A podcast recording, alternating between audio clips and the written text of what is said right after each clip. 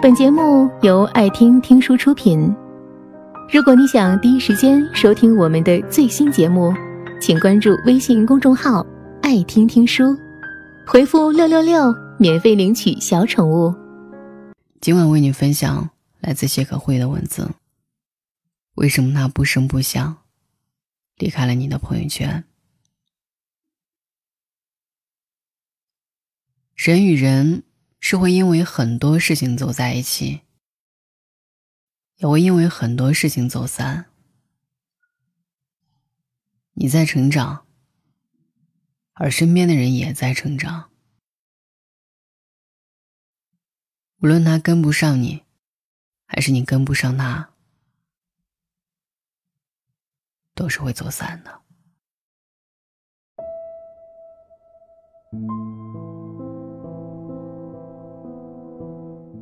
好友问我：“你怎么看待那些莫名其妙从你朋友圈消失的人？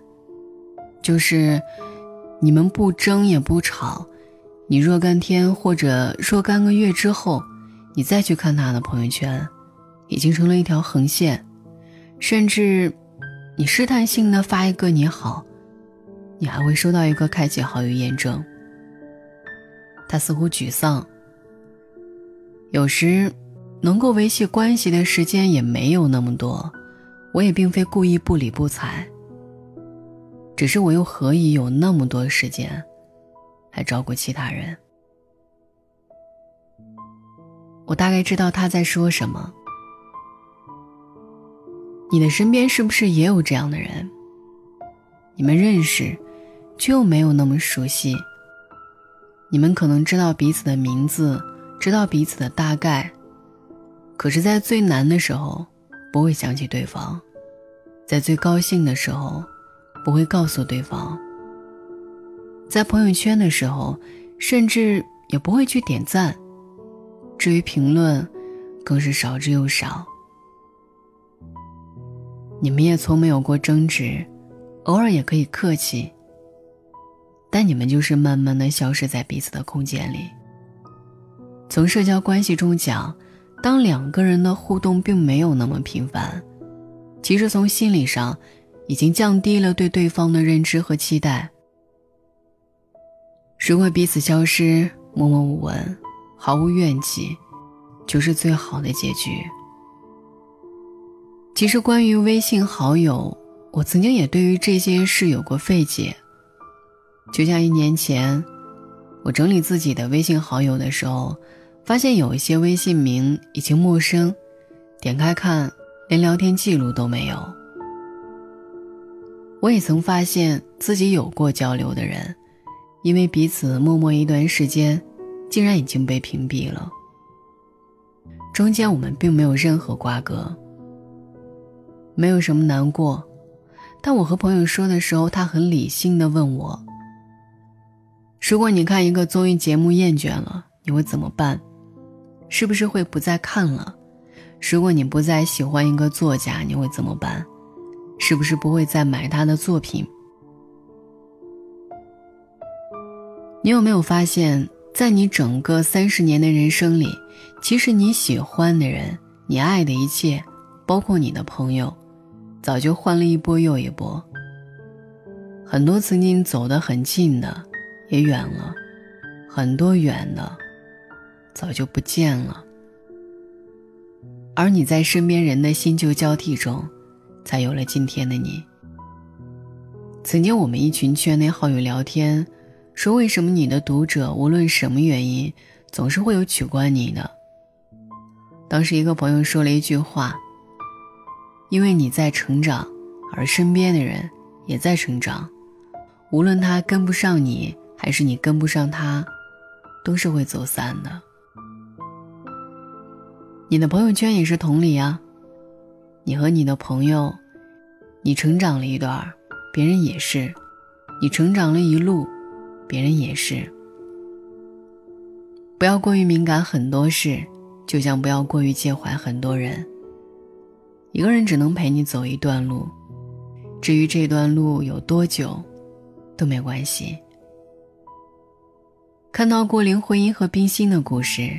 这两个在历史上响当当的女人，也曾经是闺蜜。有一篇文章写过他们的故事，《天津大公报》文艺副刊第二期到第十期连载过冰心写的《我们太太的客厅》，据说是跟林徽因较劲儿。可是要知道，林徽因和冰心是有着制度交情的闺蜜啊，为同乡人，又一起出门在外。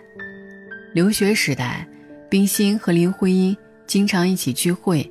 还拍过合影，连冰心也称这一张照片是作为友情的记录。回国后，两个人就没有继续下去。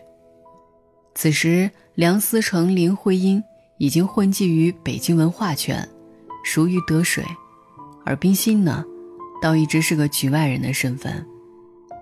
直到现在，其实外界对于两个人没有继续交往下去的原因，仍没有定论。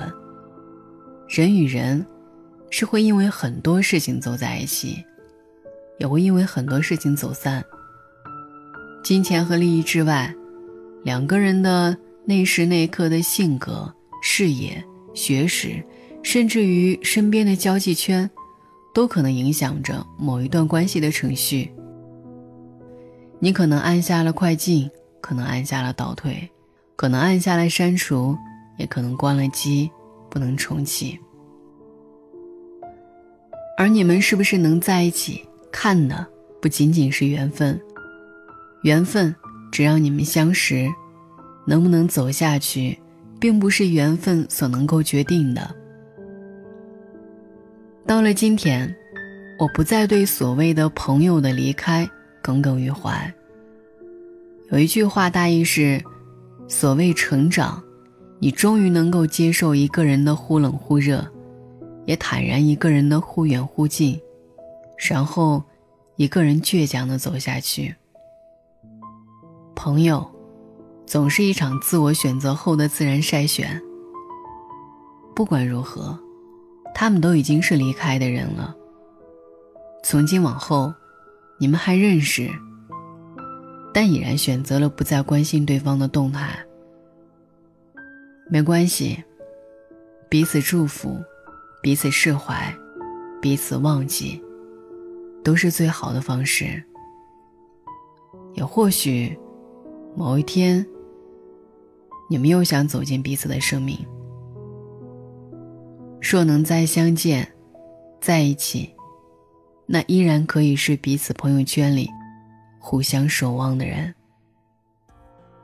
可离开。可相见，可续缘，